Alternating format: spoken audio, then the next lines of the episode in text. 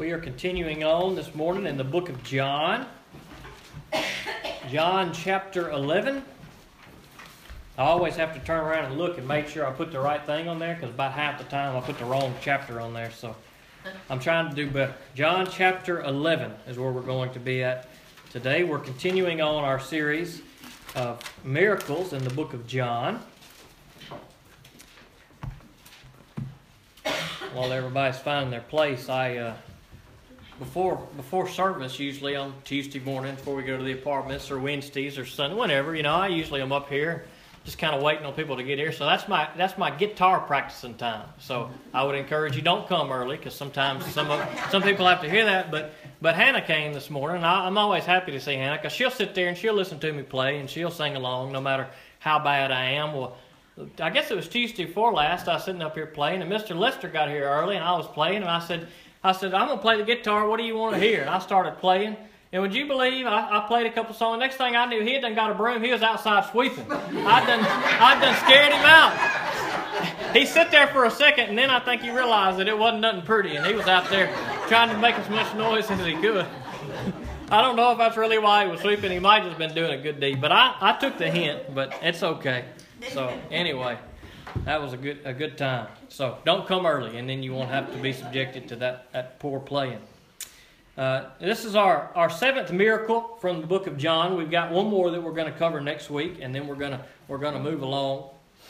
I think this miracle's uh, it's a pretty impactful miracle. It kind of it kind of set the tone for for the end of Jesus' life. Jesus, by the time he had gotten to this point in his ministry, uh, he had done a lot of miracles. He had done a lot of stuff that we see in the Bible and a lot of stuff that we don't see in the Bible. It's no telling how many countless thousands of people Jesus probably healed during, during his ministry. We can only guess. We don't have any uh, scriptural reference to let us know that. But Jesus has done uh, some mighty works. He had, he had done some of these in front of just various different people that he had encountered. His disciples were no doubt part of many of these miracles uh, that had taken place that Jesus had done. Uh, and you would think that up to this point, Jesus' ministry was probably almost three years long. That in those three years, that everyone would have heard about Jesus, would have heard what he had done, and you would think there wouldn't be a doubter in the bunch. I mean, you, people who, who were blind, people who are lame, uh, he was able to make them see. He was able to make them walk. He was able to bring people back to life who were dead. I mean, he was, he was able to do so many things. He was able to feed people. He was able to turn water into wine. It's just story after story after story.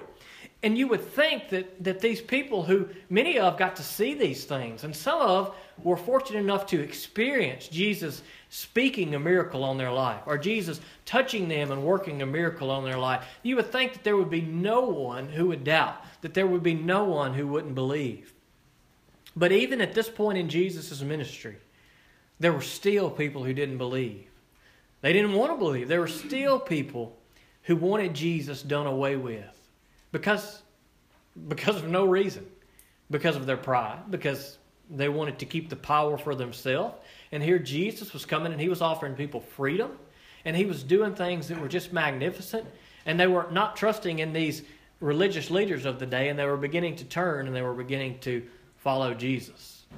And this miracle kind of takes place uh, toward the end of Jesus' ministry as he's uh, getting ready to go and give his life on the cross. This is a miracle where Jesus uh, raises somebody from the dead, but I think it's different from the other other instances we see of Jesus raising someone from the dead. We see three different instances that I that I know of. Maybe there's another one that I'm missing, where Jesus takes someone who has died and and, and brings them back to life. But this one is a little different. We're gonna we're gonna look at this. There was a, a guy named Lazarus, and he had two sisters named Mary and Martha. Now these people were, were friends of Jesus. They were they were people that, that Jesus loved. I think sometimes we when we read about Jesus, or at least for me, it's easy for me to think of him as, as, as being just this wise man who is the Son of God and he's like just this super holier and now preacher. But, but I think Jesus probably had a personality too. I mean, he was fully human just like you and I. I think that he probably had friends that he made along the way. I don't know if anybody in here has ever watched the movie The Passion of the Christ, but that's one of the neat things about that movie I like. They have little flashback scenes where it, it shows Jesus kind of cutting up, laughing, having fun with his friends. And, and, and in those scenes on the movie, they weren't things that we have in Scripture. But, but I think it opens our eyes to help us remember that Jesus had a, a personal side, that Jesus had friends, that Jesus lived a normal life, if you can say that, a guy who's doing all these miracles. He cared about people. He had people who were near and dear to him. And these people that we're looking at in the text today, uh, Mary and Martha and Lazarus, these were people whom Jesus loved. These were people who were near and dear to him. I'm not going to read the whole text to you because it's kind of long, but I want you to do this. I want you, if you get an opportunity, to please go through and read. No, you know what? I'm going to read it because God said you need to hear it. And somebody ain't to go back and read it, so I'm to read it to you today. I don't care how long it takes. It ain't that long. It's just a few more verses. So we're to read every bit of it today. And God's to bless it because He's good. So let's pray, and then we're to look, we're to jump into John chapter 11. Father God, we come to you now, and I thank you for this good word. I pray that we would listen to your words today. God, there is so much stuff in this text. There is so much good. There is so much that we can learn from your word today. And so I pray that we would just get it, dear Lord. I pray that as the song was played earlier, uh, that we would come back to the heart of worship, God, because it is all about you this morning. And maybe we've come in here and we've tried to make it about us. We've come in here, we've got our mind on things of the world.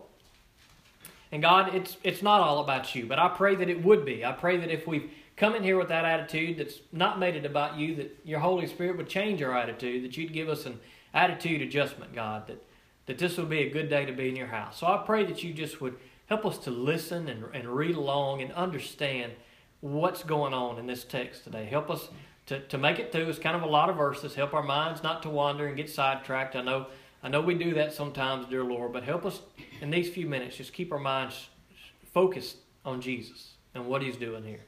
In Jesus' name I pray. Amen. John chapter 11, verse 1. Now a man was sick, Lazarus, from Bethany, the village of Mary and her sister Martha. Mary was the one who anointed the Lord with fragrant oil and wiped his feet with her hair. And it was her brother Lazarus who was sick. So the sisters sent a message to him Lord, the one you love is sick. When Jesus heard it, he said, The sickness will not end in death, but is for the glory of God, so that the Son of God may be glorified through it. Now, Jesus loved Martha, her sister, and Lazarus. So when he heard that he was sick, he stayed two more days in the place where he was. Now, we, we get kind of the story and what's taking place there. Lazarus is sick. His sisters have sent word to Jesus and said, Look, your friend, the one you love, is sick. Would you please come? They trusted in Jesus. They no doubt knew that Jesus could heal him. But Jesus said, Look, this, this, this sickness that has fallen on Lazarus, this is going to be for the glory of God. This is not uncommon. We've seen this language before that Jesus uh, says, look, sometimes things happen to people and God allows them to happen because God is going to do a miraculous work through those things that is going to bring glory to Him. But what's odd is Jesus' response. When he heard that Lazarus was sick, he said, it says that he waited a couple days before he went. Now, I don't know about you and I, but usually when we hear somebody is, is, is, is deathly ill, especially if it's a family member or a dear friend, our first response is we want to go there immediately if we are at all able to do so. But Jesus kind of tarried for a little while. He didn't immediately go there, and we know why he didn't go because it tells us that in the verses before. It's because God was going to do a mighty work uh, through what was about to happen with Lazarus. So Jesus waited a couple days, so it had been a while before Jesus actually got there. then after that, he said to the disciples, Let's go to Judea again. Rabbi, the disciples told him, Just now the Jews tried to stone you, and you're going there again. Aren't there 12 hours in a day? Jesus answered. If anyone walks during the day, he doesn't stumble because he sees the light of this world. If anyone walks during the night, he does stumble, because the light is not in him. He said this, and then he told them, Our friend Lazarus has fallen asleep, but I'm on my way to wake him up. Then the disciples said to him, Lord, if he's fallen asleep, he will get well. Jesus, however, was speaking about his death, but they thought he was speaking about natural sleep. So Jesus told them plainly, Lazarus has died. I'm glad for you that I wasn't there so that you may believe, but let's go to him. So again, we, we see what's taking place here. We see this language that Jesus said that Lazarus had fallen asleep. That's a common term. Maybe sometime you're reading in the text and it says somebody has fallen asleep. That is oftentimes referring to that they have passed away. And the disciples were confused. They said, Well, if he's asleep, he'll, he'll be okay. He'll wake up, he'll get well. But Jesus said, No, no, no, he's dead. He, he had to come out and tell them exactly what he meant. And so Lazarus had died. And then Jesus says, Look, but I'm glad that you guys weren't there. I'm glad that we weren't there because you're going to see something awesome. And you're going to believe when you see what's going to happen. So again, Jesus kind of reiterating what we see earlier in the text. That is that this that this thing that seems like a tragedy and a great loss, which it is for those friends and family who are there, God is going to use it for something miraculous. We've talked about this some over the last couple weeks, and the same is true for our life. There are sometimes in our life where God does something that is that's a tragedy, that's heartbreaking, that we don't feel like we'll ever be able to get through or to get over.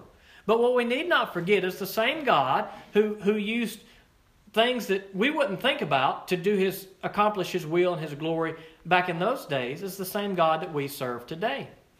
And sometimes God allows bad things to happen. Sometimes God allows tough things to happen. But oftentimes for us Christian, uh, God does that so that it will bring glory to Him, so that it will cause us to seek Him, so it will cause our relationship to be uh, better with Him. God can use the worst situations and do them for good.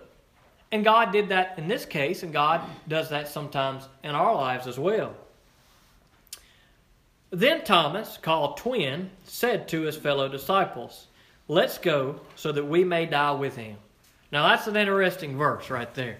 He says, Well, he had already told them, the disciples said beforehand, if we go there, they're going to stone you. They're going to kill you because they tried to kill you before. Why in the world would you want to go back there? And Thomas says, Well, let's just go back and die with him. Now, I don't know who Thomas was talking about there. This is kind of this is kind of up for debate. Some of your translations will have him capitalized, implying that it was Jesus. Uh, some will leave it lowercase, implying that it was that it was Lazarus. It's hard to tell in the original text exactly who was being talked about there. It could be that they were saying, if we go back, we're all going to die and we'll be dead just like Lazarus is. So we're going to go back with you, Jesus, and we're just prepared to die. Or it could be that they were saying, if we go back with Jesus, he's going to get stoned, and we're followers of him, so we're going to get stoned too, so we're just going to go and die with him. I don't think it's really super important as to which one Thomas was talking about there, but the point was the same. And that is, they were going into a dangerous, a deadly situation. And even though they knew that it was dangerous and they knew that it was deadly, they were still willing to go. They were still willing to stick by Jesus. They were willing to go back into the danger zone, into the war zone there. They were willing to go back in where it was hostile, and they were willing to stick by Jesus. Do we have that same attitude that Thomas has? Whenever God presents us with a situation that may bring us uh, kind of into the danger zone, that may put us in a place that we may not want to be, that we don't desire to be, but maybe God calls us to. Because if God calls us to something, He's not going to abandon us to it. If God calls us to minister in some way, or to go to some person, or to go to some place, God's not just going to say, All right, I'm sending you, and you're on your own. You got to fend for yourself. That's not what God does at all. If God sends us somewhere, He is there with us. He is there to strengthen us, to guide us, to lead us, and show us in what we should do in service to Him. But how many times are we willing to stand up and make that stand? You see, we see Peter in the text. Whenever they come to Peter, when Jesus was was uh, they were get, they were arrested him, they were getting ready to take him to crucify him, and they said, "Hey, you knew him, you were with him." And Peter wasn't bold enough to stand up. He said, "No, I don't know him. I ain't have nothing to do with him. You got me confused with somebody else." And sometimes, sometimes we're like that as Christians. Sometimes we take a Peter approach. Sometimes we say, mm, when it gets tough, when it gets scary, when it puts us in a position where it may inconvenience us or, or, or be hard for us to do God's work, we may kind of shrink back and say, mm, no, I don't, I don't think I'm ready to make that stand that I need to make. And we miss out on God doing a good work through us sometimes because we're not willing to have that boldness that we should. We should have that Thomas approach here, where he said, Look, Lord, I know what we're going into. It's going to be bad, but we're going to stick with you anyway. We're going to stick with you in the midst of, of this difficult time. And they, they felt like death was probably going to be the end of this situation for them. When Jesus arrived, verse 17, when Jesus arrived, he found that Lazarus had already been in the tomb four days. Bethany was near Jerusalem, about two miles away. Many of the Jews had come to Martha and Mary to comfort them about their brother. As soon as Martha heard that Jesus was coming, she sent she went to meet him, but Mary remained seated in the house. Then Martha said to Jesus, Lord, if you had been here, my brother wouldn't have died. Yet even now I know that whatever you ask from God, God will give you. Now, we, we see a little bit of faith there.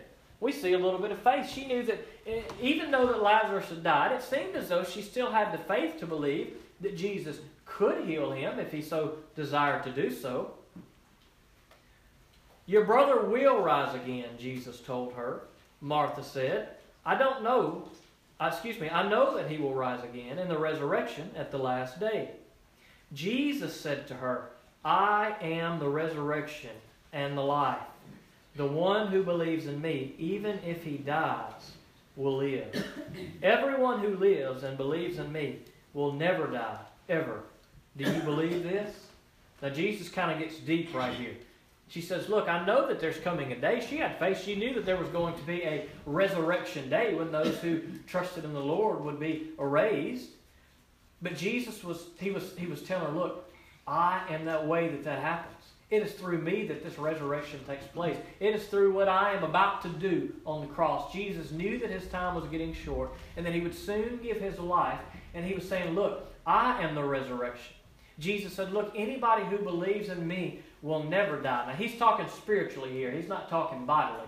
Now, unless Jesus comes back, if, if we're on this life long, uh, on this earth long enough, our life will eventually end, and our bodies will give out and we will pass away. We will die. That's, that's part of life. None of us can escape it. I know that there are scientists who are working frantically to try to come up with all these things to make it where people can live forever and ever. Well, I got news for you. I don't want to live forever and ever in this world.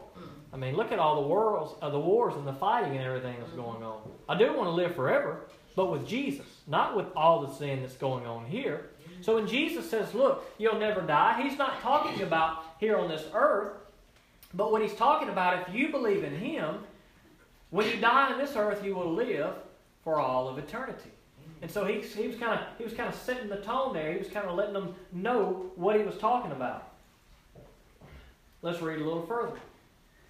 Yes, Lord, she said to him, I believe you are the Messiah, the Son of God, who comes into the world. Having said this, she went back and called her sister Mary, saying in private, The teacher is here and is calling for you. As soon as she heard this, she got up quickly and went to him. Jesus had not yet come into the village, but was still in the place where Martha had met him. The Jews who were with her in the house consoling her, saw that Mary got up quickly and went out.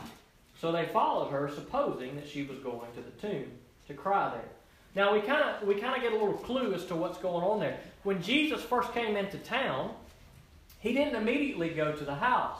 And he didn't immediately go to the house. We see why in the verses earlier, and that is last time he was in that area, they tried to stone him. He had met Martha at a place away from the house, and, and Martha went in secretly to tell Mary that Jesus was there. Why? Because there were other Jews there, and it was many of the Jews who were trying to kill Jesus. I believe that she told Mary that because they wanted to come out and be able to meet with Jesus without there being a big to do. But the Jews who were there followed her. They thought she was going to the grave. They were trying to go and console her during her loss, and so they went, and here was Jesus who had arrived onto the scene. When Mary came to where Jesus was and saw him, she fell at his feet and told him, Lord, if you had been here, my brother would not have died. When Jesus saw her crying, and the Jews who had come with her crying, he was angry in his spirit and deeply moved. Where have you put him? he asked. Lord, they asked him, come and see. Jesus wept. Now this is a this is a good this is a good portion of this text right here. We see in the verse we just read, and in the verses to come, that Jesus was angry in spirit, or some translations would say he groaned in his spirit. And Jesus was, was groaning in his spirit, and, and he was weeping here. And this is, this is good for us to think about. We don't, we don't know why Jesus was weeping here. There are, many, there are many reasons as to why Jesus could be weeping here. Jesus could be weeping because Lazarus had died. He was a dear friend. He could be weeping because Lazarus had died. I don't believe that Jesus was weeping because Lazarus had died, because Jesus knew that he was about to bring him back to life. So I don't know that Jesus was weeping because Lazarus died. Maybe he was. But it says that he was angry in the spirit, or he groaned in the spirit, and I think that's a good clue for us to help us understand what was going on there.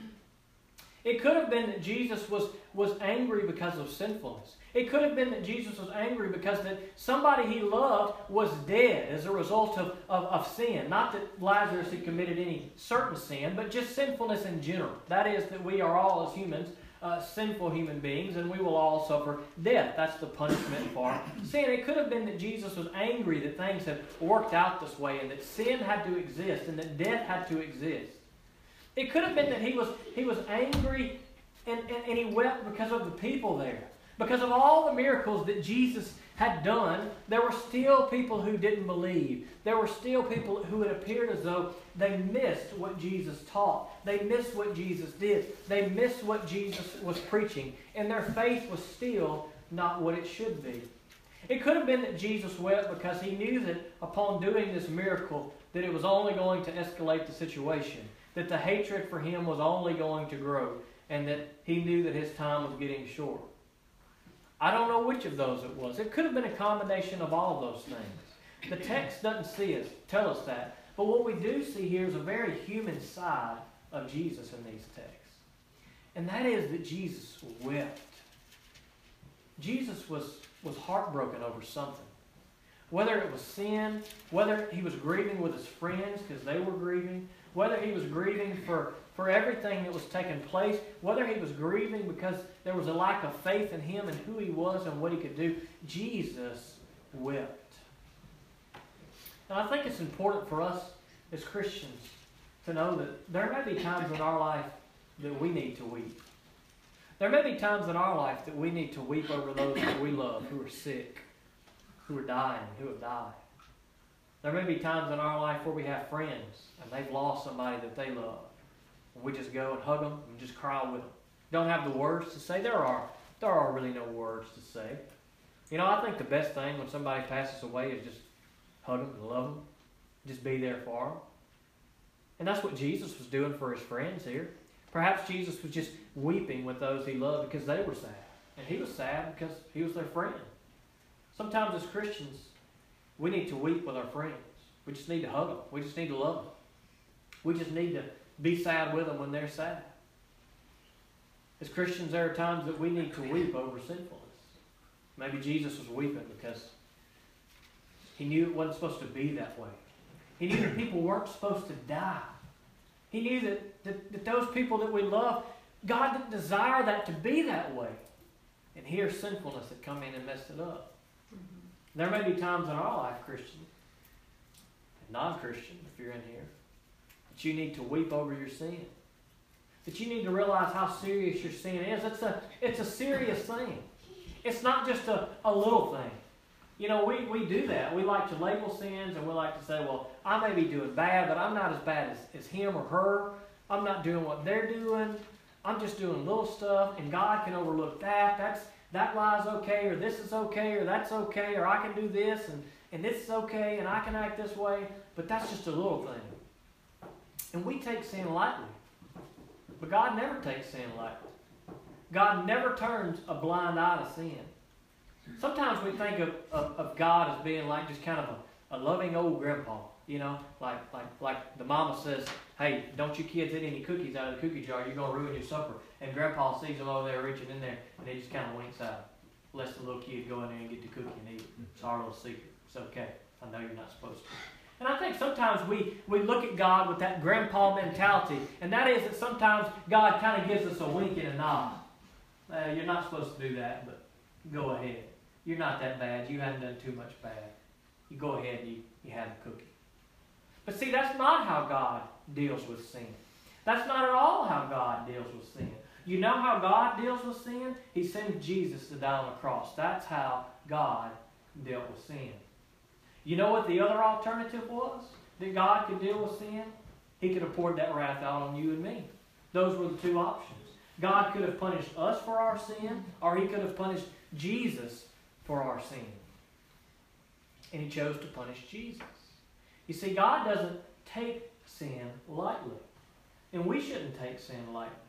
There may be times in our life where our sin is weighing us down, and we may need to go before the Lord, and we may need to weep over our sin. And say, Father God, I have gotten so far off track. I have sinned against you so greatly, Lord. And I'm going to tell you what, you feel a lot better. When you repent and you go to the Lord and you weep over your sin and you give it to Him, I'm going to tell you what, He'll lift that burden off of you. He'll bring a joy into your life, and He's the only one that can do it. There are some times in life, Christians, that we need to follow what Jesus does. We need to weep just as Jesus wept. So the Jews said, See how he loved him? But some of them said, Couldn't he who opened the blind man's eyes also have kept this man from dying? Jesus could have, to answer their question. Jesus could have kept Lazarus from dying. But guess what? There's a miracle that the Lord is going to do through this. There's a reason why Jesus waited. Then Jesus, angry in himself again, came to the tomb. It was a cave, and a stone was lying against it. Remove the stone, Jesus said. Martha, the dead man's sister, told him, Lord, he's already decaying. It's been four days. Some translations may say he already stinks. The reality of it, he had been dead for four days. I believe that that's why Jesus waited those couple of extra days. It's very likely that Lazarus was dead but by the time that Jesus got the message. If it took a day or two for the message to get there, Lazarus very likely would have already been dead before Jesus would have got back, even if he would have left immediately. But Jesus waited for a little while, and I believe this is why, so that the body could have been in the grave for four days. There was no question, there was no doubt that Lazarus was dead. Some of these other people that, that Jesus healed, they had just recently died. But in this case, it had been four days. He was already stinking, as the people there had noted. And Jesus was about to do a miraculous work. He was about to take a guy who was dead. There's no way you could say this wasn't a miracle. There's no way you could say, well, maybe he really wasn't dead. Maybe he was just sick. Maybe he was just asleep. Maybe Jesus really didn't heal him after all. There's no way that anybody could deny what was about to take place. Everyone knew Lazarus was dead. But Jesus stepped into the scene. He was about to do something miraculous. Jesus said to her, Didn't I tell you that if you believe, you would see the glory of God? So they removed the stone. Then Jesus raised his eyes and said, Father, I thank you that you have heard me. I know that you always hear me. But because of the crowd standing here, I said this so they may believe you sent me. There were still people who didn't believe. Of all that Jesus did, he still wanted to do a miracle to bring glory to God so that those who were there could see and that they would believe that Jesus was God's Son. We don't see Jesus praying in this text, but he does say to the Father, You have heard me. Obviously, Jesus had prayed before this point. And Jesus says, Look, you've heard me when I've already asked for this, and you always hear me. And that's a good reminder for us, too.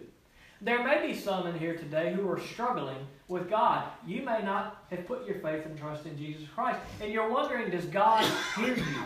There may be some in here, you're Christians and you're going through a difficult circumstance, difficult situations, and you're praying and you're praying and it doesn't seem like things get better. And you're wondering, does God even hear me? God does hear you.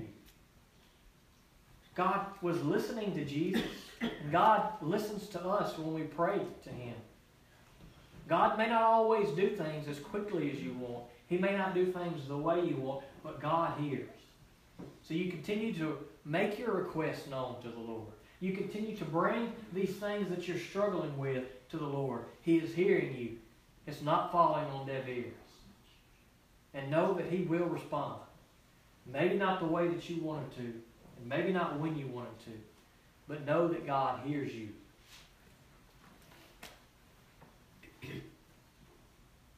Verse 43. After he said this, he shouted with a loud voice, Lazarus, come out. The dead man came out, bound hand and foot with linen strips, and with his face wrapped in a cloth.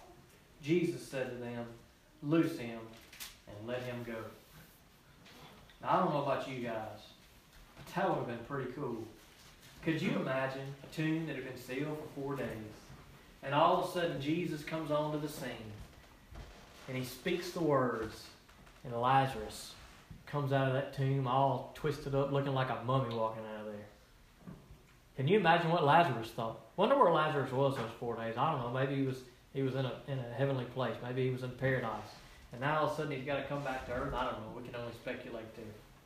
But can you imagine what it would have been like to be in that place at that time and see a dead man walking? He was no longer dead. He had been brought back to life. He was four days gone. It was hopeless. He was dead. But Jesus restored him. Jesus gave him life. And you know, Jesus can do the same for you and I.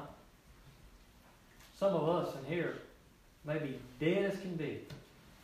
And you say, I'm not dead, I'm still breathing. No, we're talking spiritual. You see, our sinfulness, we are as dead as we can be. If we are living in our sin and we haven't accepted Jesus Christ, you are dead. There's no hope for you.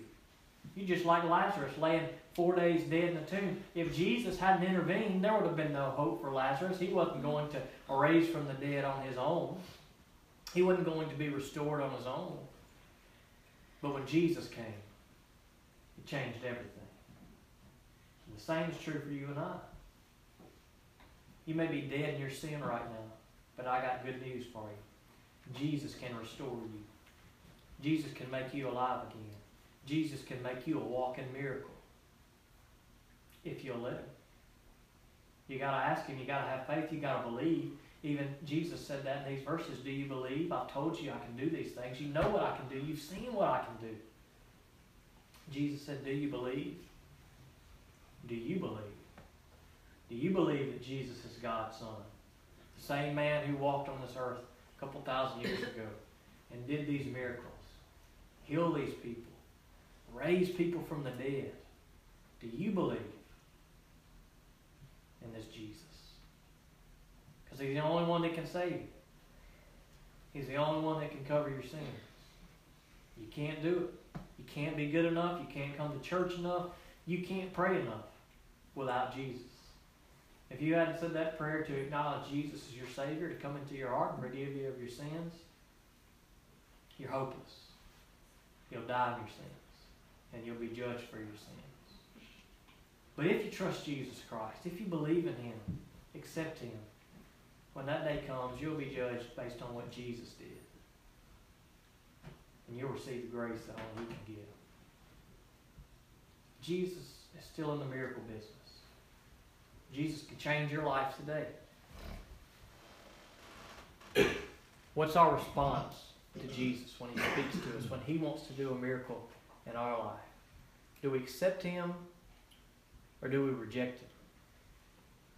There are some of you saying, Well, I need to see Jesus do something. I need Jesus to answer this prayer. I need Jesus to work in this way, and then I'll believe Him. Well, you may or you may not. But the Bible never says, all right, believe in God when He does something for you. Know, the Bible says trust in Jesus because of faith. Because seeing is not always believing. There were a lot of people in this day and age that saw this miracle, that heard this miracle. A dead man for four days in the grave brought back to life. And do you know what the Pharisees and many of the Jews did when they heard this good news? You know what their first response was? It wasn't, let's go see Jesus, let's go worship him, let's go see Lazarus, let's go, I just want to touch him, I want to see this guy. You know what they did? You know what they said? Go home and read the rest of the chapter 11, the next, next chapter two. You know what they did? They said, we got to kill him. We got to kill Lazarus, and we got to kill Jesus. What in the world? You know why? Because they were proud. Because so many of these people in this day, they had power. They were they had all these burdens they put on the people. They, they, they made the people do all these different things. And they had power and they had pride because they were in control. And Jesus come and he took away their control. He gave people freedom. He did things that no one had ever seen before. And instead of accepting him, instead of submitting to him, they said, Well, there's only one thing we can do. We got to kill Lazarus again, and we got to kill Jesus. And you have the same decision to make that these people in Jesus' day had to make. Have the same decision to make. You can be in your pride and you can think too much of yourself and you can refuse to submit to Jesus. And you miss the blessings that He wants to give you. You miss the forgiveness that He wants to give you. Or you can have the faith that Mary and Martha had, and so many others that we see in the text had. You can have the faith that Jesus was just who He said He was. And His grace is sufficient for you. You have to make the choice. But I hope you choose Jesus. Let's pray. God, I come to you today and I thank you for this good text. We got a lot of stuff here, so much good stuff, dear Lord. Help us to examine our life and know the things that shouldn't be there, the things that we need to change, dear Lord. Maybe there are some things that we just need to, to weep over. I pray that you break our heart over our sinfulness, God, if there's something there. I pray that you help us to be there with our friends and those we love, dear Lord. I pray that you would help us, dear Lord Jesus, to recognize who you are. I pray that you'd help us to recognize that your ways are often different than our ways, and your timing is often different than ours, God. It was in this story, it is in many stories in your word.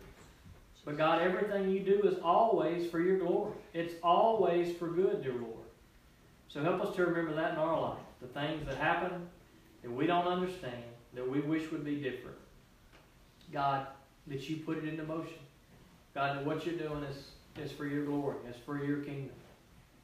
God, I pray that if there's some in this room today maybe they're still doubting you, Lord Jesus, that they would come to you, that they would recognize the miracles that you've done, not just the ones that we've read about, but the greatest miracle, which was you, Lord Jesus, to give your life for, for each one of us.